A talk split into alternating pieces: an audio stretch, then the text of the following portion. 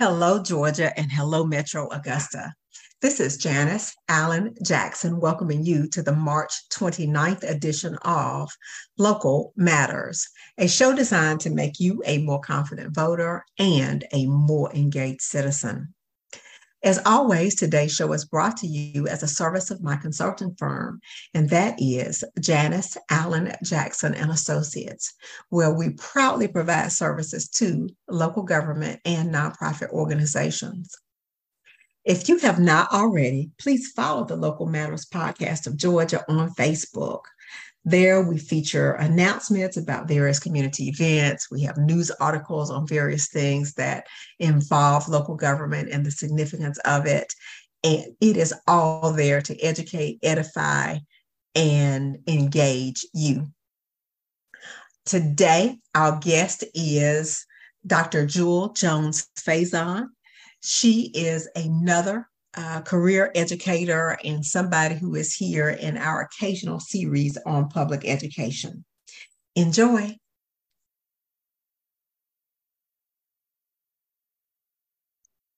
Local Matters family, today we have someone coming to us uh, from outside the Metro Augusta area, but someone who is very much a Georgian and very much an expert on the subject of education. She is Doctor Jewel Faison. Uh, Doctor Faison, welcome to Local Matters. Thank you, um, Miz Allen Jackson. I, it is my pleasure to be here.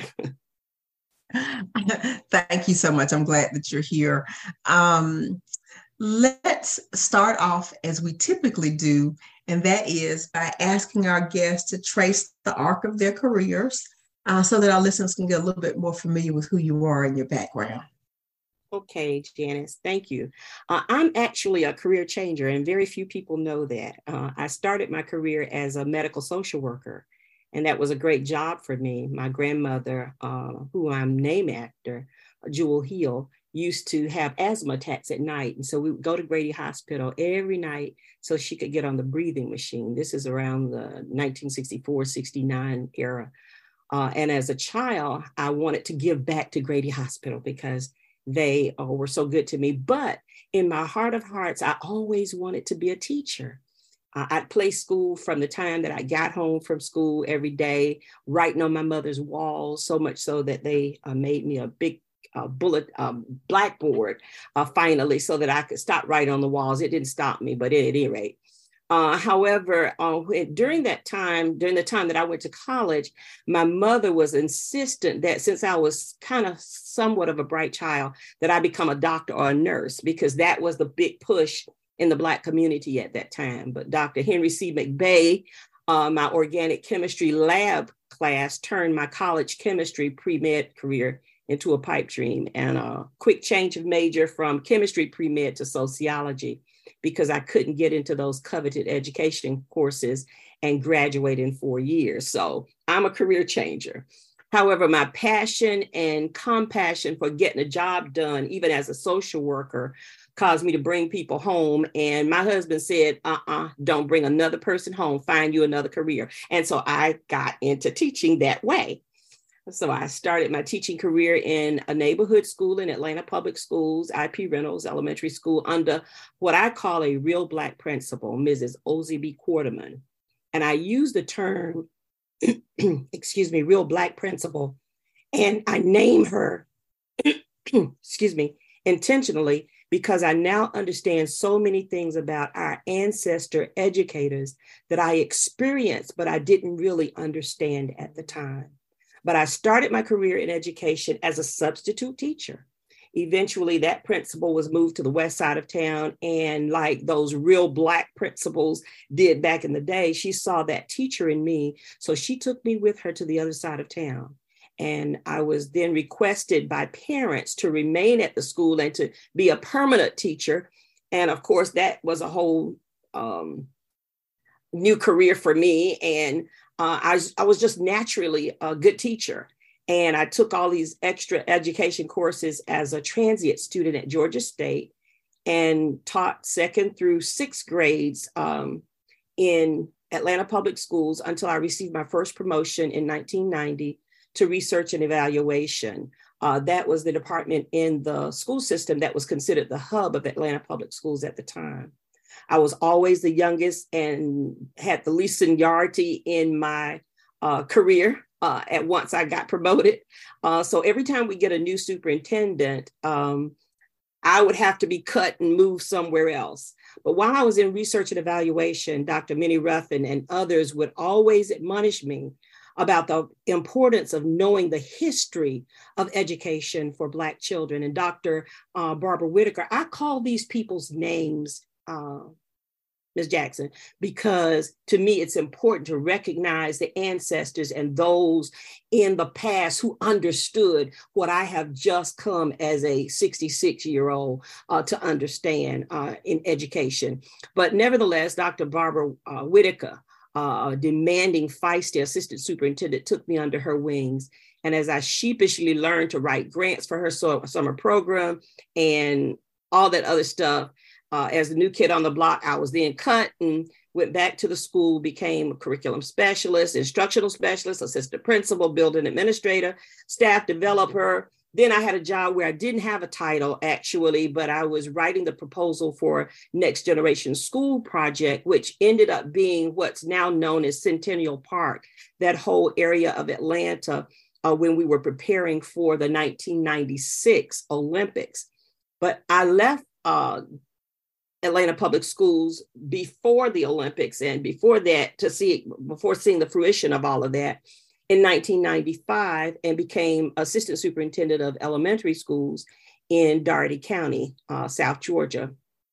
Different part of the state, different opportunity. Um, did that for a number of years and um, had a small stint with the State Department's statewide reading initiative, and then became superintendent in perhaps one of the smallest and poorest school districts in the state of Georgia. Uh, and was recognized by the uh, state superintendent, Kathy Cox, for turning achievement around in a short amount of time. Walked off the job. We'll, that's a whole nother conversation. And opened my own metacognitive coaching firm and staff development firm, which turned into a school because students were receiving the metacognitive coaching and were achieving so well until parents asked me to start a school. And that's when I started a school for children. Wonderful little school, best work I ever did in my con- uh, entire career, to be honest. But in twenty twelve, as you know, I had a massive brain aneurysm, and all of my uh, retirement was invested in that school. Uh, unlike um, the one of your guests talked about Title one being a waste, um, it helped a lot of poor children in my school because Title one, of course, was uh, the result of uh, getting funds to help poor children. And so they didn't only help poor children in public schools, but in private schools as well. And having been a superintendent, I knew that that was available. And so we were able to help a lot of, a number of children.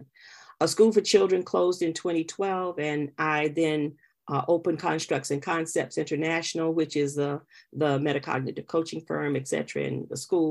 So that's where I am. That's, that's, what I'm doing now, and uh, enjoying being a, a generalist, uh, which is a consultant that can do just about anything in education you need me to do.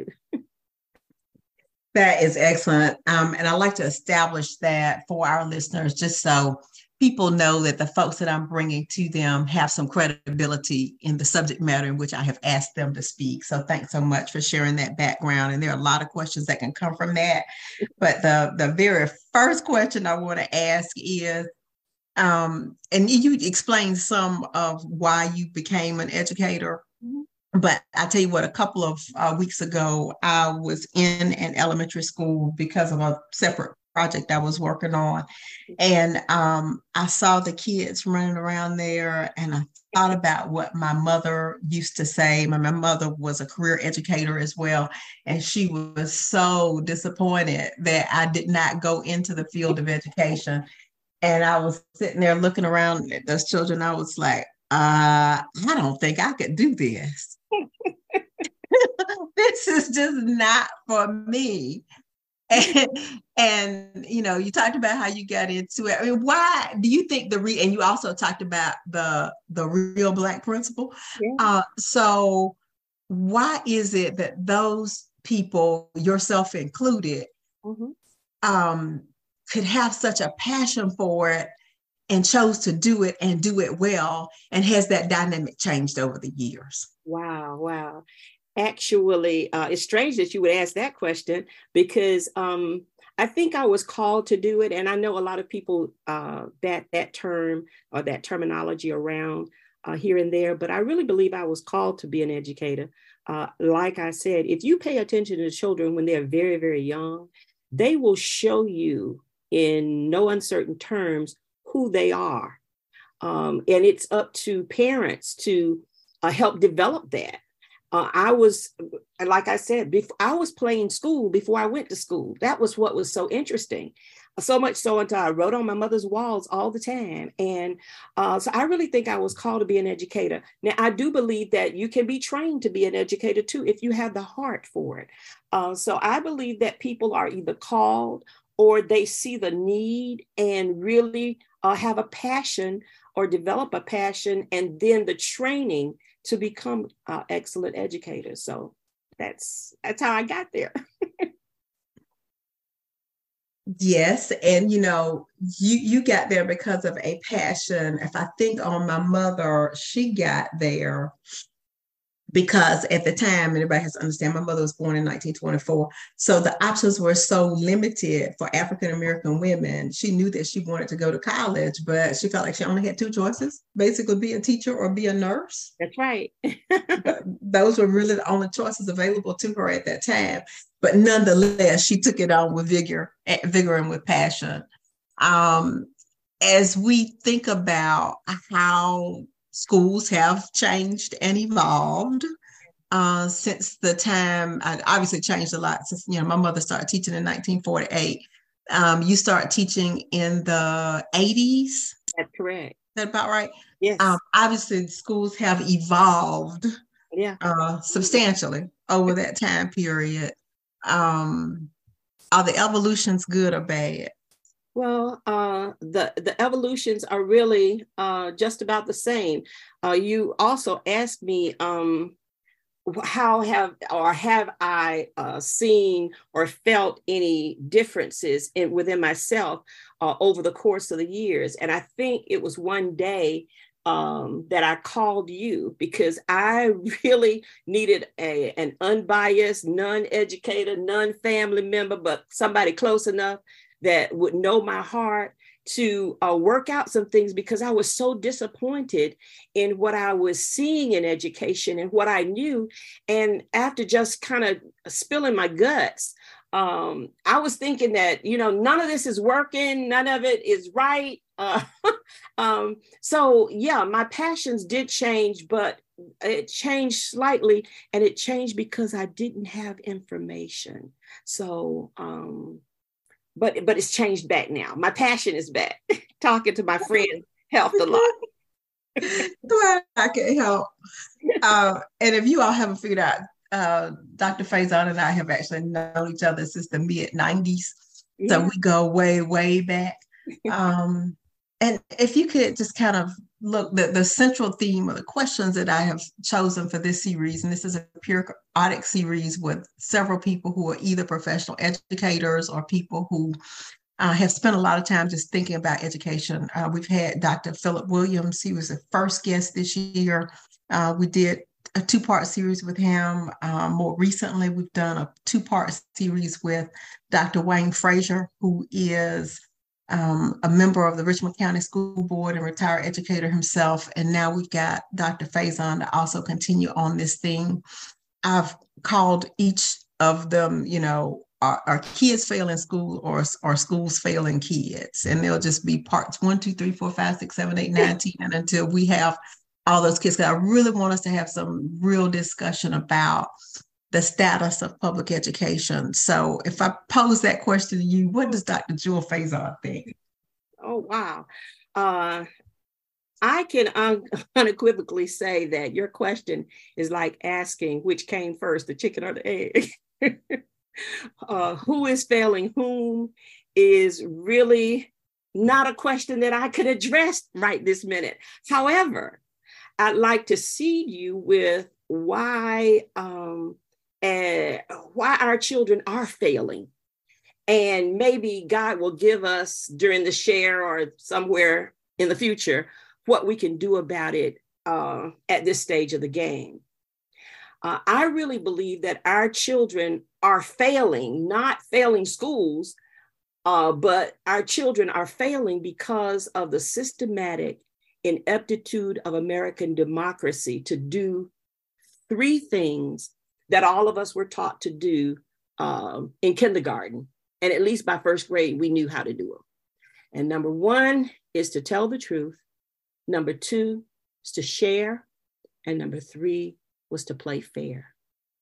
Those three things form the foundation or basis of the problems that I see we have in education in this country. Uh, now that I'm, I'm not naive enough to uh, try to tell you that there are not other impending factors, you know, that uh, other people may talk about, you know, parents and the society and social media and all of those things. I know those things impact our children, um, but perhaps the largest factor affecting the school success or failure of children in American schools, Uh, and in a minute, I'll talk particularly about Georgia schools, is indeed poverty. But I submit to you that poverty is not a culture, as one of your guests stated. Poverty is at best a circumstance or a situation manufactured and imposed upon children by people in power who use lies, greed, and manipulation to stratify and maintain the oppressive existence of poverty for the purpose of their own gain and their own power. Now, I know I said a lot right there, and I'll try to break it down. Public schools are doing right now exactly what they were designed to do from their inception in eighteen thirty-seven.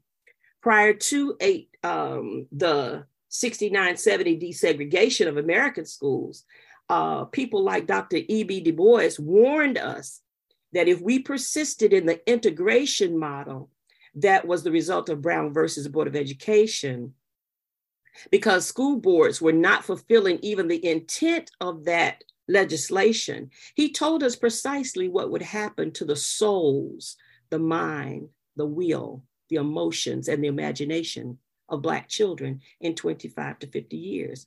And unfortunately, uh, public education has never been set up for all children to learn. Um, by those early fathers, whether you give credit to Horace Mann or Lord Colley or whoever they credit for starting public schools uh, in America, public schools are doing exactly what they were designed to do. Uh, they were never inclusive of all children. In particular, they were started for white children. And while many may harp on the enmity of that, I beg to differ. Um, that's fine that public schools, as we know them today, were started for whites only. White children, by and large, succeed in them today. I'm certainly not one to advocate that I wanted non-Blacks to fail. Black educators would never devise or support such a nefarious notion uh, to develop schools that would knowingly and intentionally hold a group of children or a people back. However, as I stated previously, in order to foundationally understand why our children, and in particular, why Black children are failing, it's because we adults, education leaders, legislators, and many educators have found it difficult to tell the truth, share, and play fair. See, to tell the truth is little known about um, early engagement of Blacks in literacy development among enslaved people. We are told that Uh, Blacks were just ignorant in slavery and, uh, and coming out of slavery. Uh, when I learned about the literacy societies that were started largely among Northern Blacks, and in early as eighteen twenty-eight, it was not in my History of American Education course. I took American education uh, at Georgia State. I took American education at Emory. And uh, little to nothing was mentioned about Black schools other than the discriminatory and inferior nature of those schools. They were bad schools.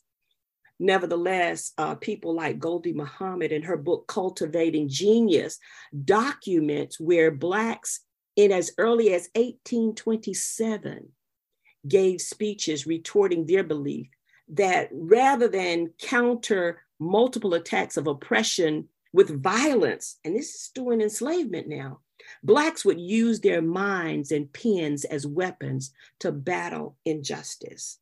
They say things like, as we cultivate our intellectual faculties, we shall strengthen our reasoning powers. So, I mean, Black people have always risen uh, and had their own ways of knowing and being and educating their children. Black teachers in, in eighteen thirty-two, in a newspaper called The Liberator, were charged to cultivate their own genius because mediocrity was unacceptable in Black spaces. So as a side note, when I learned about the wide use of reading rooms and these literary societies of the early eighteen hundreds that were used to cultivate intellectual capacity among Black people, where I sat prior to high school with my mother, who became one of the first acquisition, well, she was the first acquisition librarian for the Atlanta University Center's Woodruff Library. But prior to that, when I was a little girl, she was a library assistant in the Morehouse Reading Room. These reading rooms were started in the early eighteen hundreds, prior to Morehouse even being founded. It was in those spaces that I, as a little girl, observed discussions and debates of all kinds uh, on all kinds of topics that Black intellectuals engaged in. I didn't know what I was looking at then, and I certainly didn't know the history behind those uh, literary societies. But I mean, it, it's it's just amazing.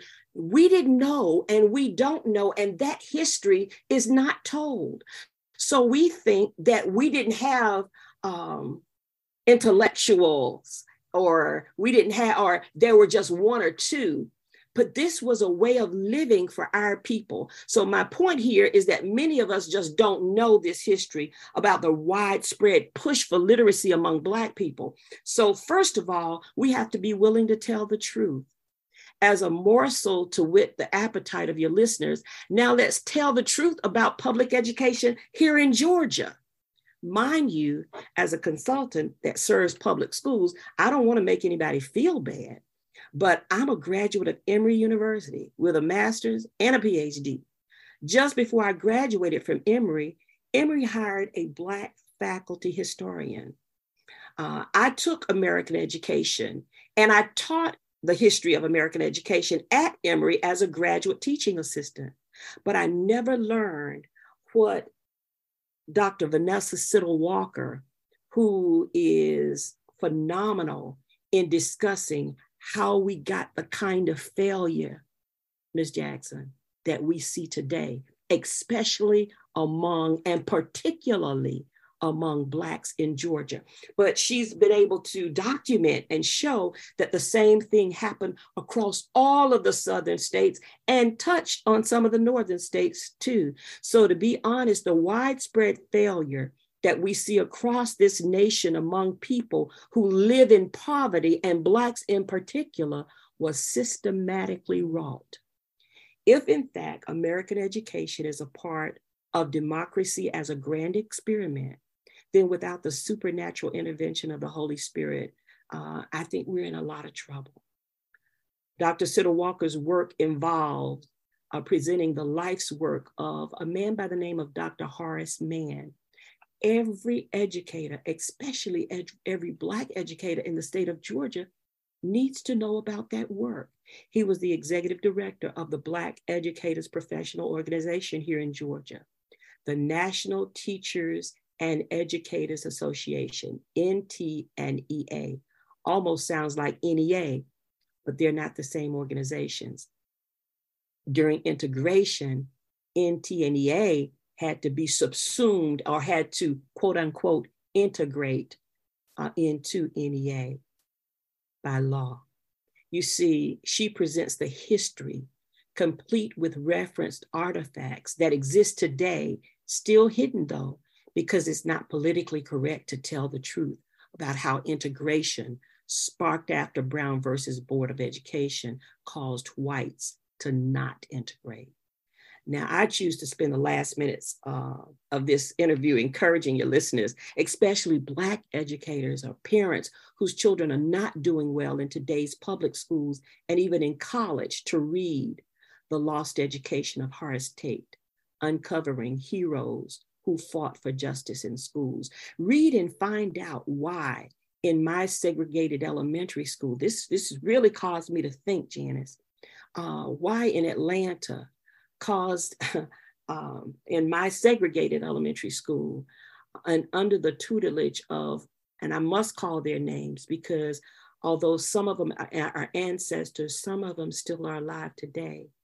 Why Mister Samuel Baycoat and Mister who is now Doctor Raymond Harris and Miz Sylvia Jones and Mister Bryson, Mister Phillips and uh, Missus Dye, now Doctor Dye, she's an ancestor, uh, Miz Hazel Brown and Miz Jacobs, Miz Bolton, and even Miz Ruby Mims Lucas. And for sure, Mister or now Doctor William G. Coleman, who is perhaps one of the greatest scientists to ever live. Why were we in fifth and sixth grade converting Fahrenheit to centigrade? Why were we balancing chemical equations, which is really a part of like the sixth to eighth grade um, curriculum nowadays? Why in my mother's day, in her segregated school, she was eighty-seven when she died, she'd be ninety, ninety-two now. Um, why at E A. Ware Elementary School, which still stands, I think, today, and David T. Howard Junior High School and Booker T. Washington High School, why did every Black child take Latin in seventh grade?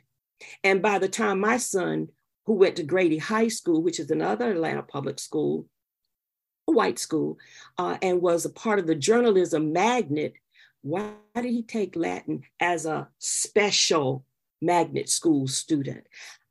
If you can see the, the education, the curriculum of our segregated Black schools was highly superior.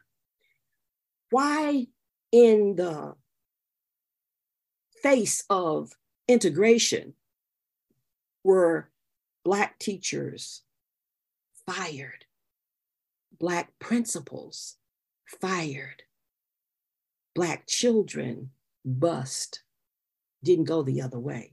So I, I want to encourage people to read and find out the organized pedagogy that Black educators across all the Southern states used to inspire Black children to achieve, and achieve they did do. Read to find out when Black folk could not vote, how could they have taught civics in such a way that we have a Colin Powell and some of the other greats that were in segregated schools in the South, in a democracy that they really did not participate in. Read to find out how in integration, um, the wholesale terminations happened, the inspiration and the warm demand that was a part of the regular pedagogy in every Black school throughout the South. People talked about helping children to reach their highest potential. That language was still very much a part of me when I was in research and evaluation in nineteen ninety. That was a part of the, the training of Black educators, but how all of that was lost. Um, I was among the first in my neighborhood to be sent to uh, the white school. As a matter of fact, the year was nineteen sixty-nine, seventy, uh, that I went to eighth grade. And now I look back and I realize that they cherry picked because everyone else on my street uh, went to Murphy High School, the Black school. But that year they were sending eighth and ninth graders to the white school. So they picked uh, myself and one of my close friends now, um, DeKalb County resident, um, who lived on the next street over. Everybody else went to Murphy, but we were picked to go to Bass because we were kind of the smart children. But at Bass High School was the first time where I recognized that during the morning announcements, our principal would get on the intercom and call the Negrid students uh, because that was better than saying to him Negro or the using the N-word. Uh, the school where I was advised by the counselor to go uh, and take up a trade in Atlanta public, uh, excuse me, Atlanta Area Technical School. Now I have a P H D from Emory University, but they advised me to go to Atlanta Area Technical School. So I want people to go out there, and her name again is Doctor Vanessa Siddle Walker. And all of these things that I'm talking about happened in Georgia.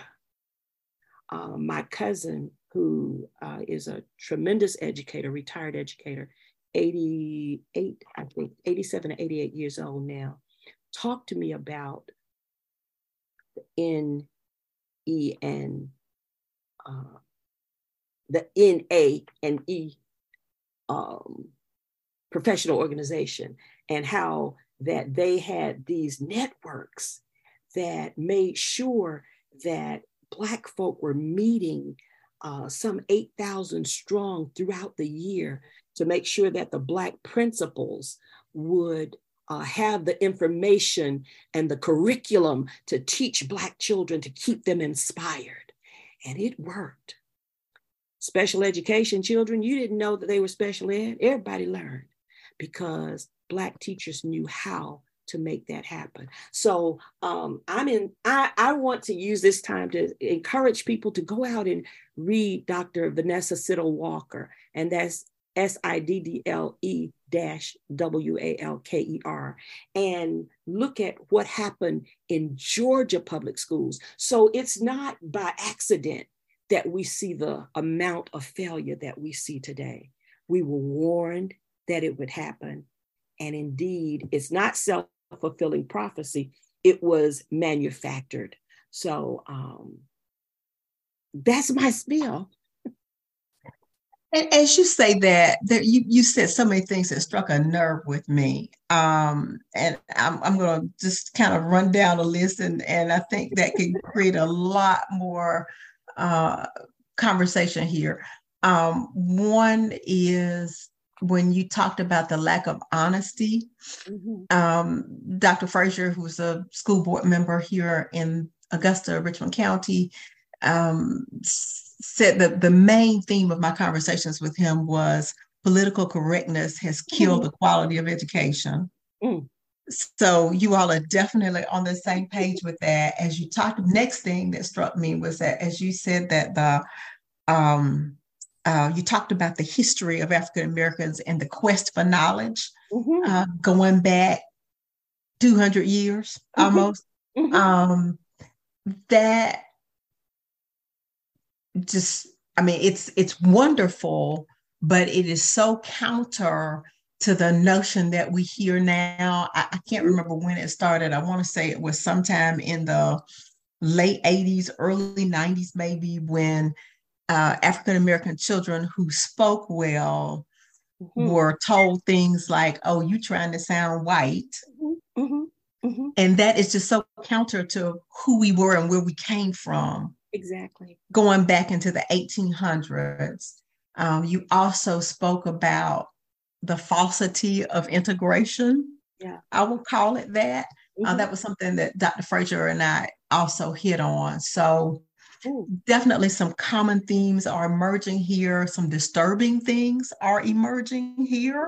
Yeah, yeah, yeah. And but can I say, can I go say, right ahead? Can I say that what talking uh, with you that that particular Saturday morning, and then crying out to the Lord and just asking God, okay, God, show me what to do. What we've got to do, and what I, I, I think I want to spend the rest of my life doing, is Sankofa, going back to fetch what we've lost. Because I don't believe that it's too late. I can't believe that it's too late, because I actually believe that there is something about Black folk that make us yield in our spirit man to truth when it's told properly and when it's experienced properly. So I'm going to start in the little area where I am. I have an opportunity to do some things with some people at an alternative school. And it is amazing how many other teachers, not just Black teachers, but that understand what I'm talking about and want to uh, be that warm demander, want to actually be the kind of provocateurs for education that we had way back then. They just want to an opportunity to do it and the know-how. And so I want to be a part of uh, that kind of thing. Uh, and we'll let you know how we're coming out, because um, I think we're going to have that opportunity. Did you use the term warm demander? Yeah, yeah. Those those were those teachers that uh, that's it's an education term that um, those it describes Black teachers that uh, were like mamas in the schools. They were very demanding. Your mother was one of those. You can. Oh yeah, for, for certain. That, that's exactly what I thought when I heard that. I said, "Oh, this sounds like a perfect description of my mother." That we had them in our churches, we had them in our communities, uh, and I believe that that's some of what was lost when we had integration. Because what we did is in Georgia, we wholesale wiped out those great teachers. They lost their jobs, Janice. They actually, there's documentation. And when you see the numbers, it's astounding. What we're experiencing now was not only manufactured, but it was prophesied because our people weren't stupid. We were able to see that it wasn't, it wasn't happening the way whoever the proverbial they were said that it would. And the intent of Brown versus Board of Education was not at all what we've experienced. And we have to, at some point, go back and make that right. Um, that's my that's my African Sankofa term, uh, going back to fetch it. We got to fetch that in- information and that understanding of who Black children, uh, what Black children needed and who Black teachers were. Again, not saying that you have to have Black teachers, but it was something that those Black teachers did. And uh, Doctor Siddle Walker does an absolute wonderful job. Uh, and, and, and little did I know how close I had it right at hand. You know, sometimes we forget, we get in, inundated with everything else that's going, going on in our lives. And we forget, hey, my sister is right there. And my daughter, your uh, daughter's god sister, uh, had had her as a major professor. And so they, it's it's just amazing that we have the information. It's just a matter of going and fetching it. And that's what I plan to spend my life doing. You use the term Sankofa. Yes. And I, I just want to make sure, because I've heard people use it um, and I've never really looked up what it meant. Okay. Sankofa, return and take, represents the importance of learning from the past to build the future. Yes. Yes. Yes. Sankofa is a word in Ghana. Yes. To retrieve, and also uh, refers to the symbol represented either with a stylized heart mm-hmm. shape or a bird with its head turned backwards while its feet face forward, carrying a precious egg in its mouth. Oh, wow. So um, that's going to be our word for the day, Sankofa. Absolutely. And in, anybody who's interested in a Sankofa experience, I at, advise them to go to w w w dot a school for children dot com and come and travel with us to Ghana, because that's exactly what we try to make sure that people uh, get when they go over. And tell, tell me a little bit more about the Ghana trip. I checked out your website a few weeks ago, but just, just explore that. Well, uh, it's the, the whole purpose, again, is out of just what we're discussing, uh, making sure that people have an opportunity to see for themselves and experience for themselves, not just what the eyes can see, but what the spirit, because Black people have always been guided by and large, by our spirit man. I'm not using it in a religious way. I'm using it in the in a D N A way that that's that's a part of our D N A. Experience the the understanding and the knowledge of who we really are as a people. And so uh, the in two thousand nine, I went to Ghana for the first time. And uh, when I tell you, I, it's something about breathing the air and stepping on the ground that was very transformative for me. I spent a lot of time reading while I was there because our host took us to the bookstore. And of course, I saw books that I'd never seen in America or never heard about in my, even in my graduate studies uh, courses. So I would ride from place to place, reading and understanding what happened here. And then when I was able to put it all in context and see the gleam in our children's eyes, I'd like to tell this story, and it's going to be quick because I know we're out of time. But when we were going down to Slave River in two thousand nine, they had told us to bring candy and treats for the children so that we could give it, yeah, because the children would beg. That's what they told us. Well, we were walking down to Slave River, and out of the bush came this little boy. He had to be about seven years old. And he looked up at me, and I immediately went in my pocket and got that candy so that I could offer him that candy. And he says, no, no, you got a writing tool. He wanted a pencil, and the teacher didn't have a pencil. I was so upset. And so I always wanted to go back. And I said, if I ever go back, I was going to make sure that I had lots of pencils. And of course, in twenty twelve, when I had the aneurysm, uh, I was unable to go uh, that year. And I was able to recently go back and visit a school, which we are now uh, going to partner with and bring people over to uh, support that school um, and take pencils and erasers, et cetera. But it's a, it's a wonderful opportunity to just go and see and experience for yourself the royalty and the beauty, the intelligence of Black people. We might need to end on that note, the royalty, beauty, and intelligence of Black people. Of Black people. Because we're, we're so cloaked here. And for some reason, the news only picks up the negative. And you do that for enough years, you begin to think um, that it doesn't exist, and it's just not true. Okay. Doctor Jewel Faison, you have been a delightful guest on Local Matters. I do want you to share with our audience again your website, um, web address, so they can learn more about you and the very important work that you do in the field of education. So please uh, show them how they can get to that. Okay.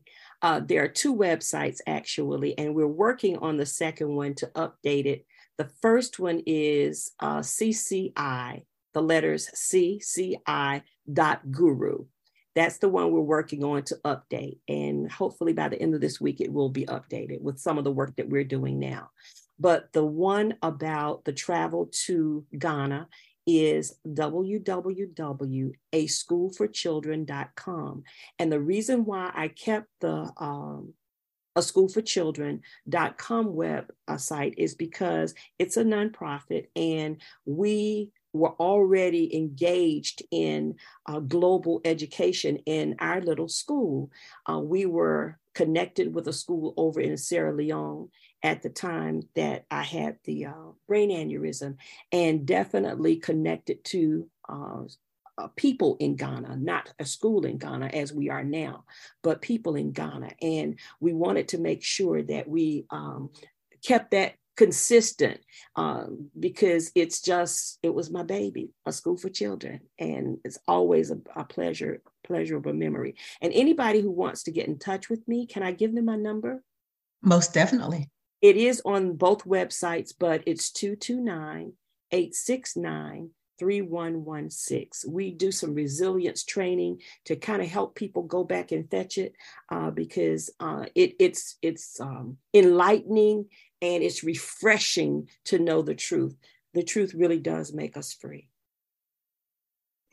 Again, thank you so much for being an official part of the Local Matters family. Be blessed with the work that you're conducting on behalf of our children. Thank you so much. Local Matters family, please join us next week when my guest will be Miz Felina Martin to talk about her new book.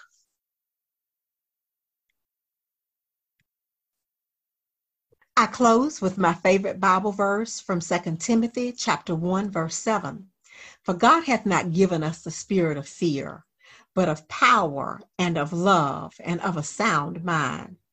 This show is designed to contribute to each of those, giving you the power that comes with knowledge, demonstrating love for your local community, and offering you wisdom for decision making so that you possess a sound mind when it comes to these topics.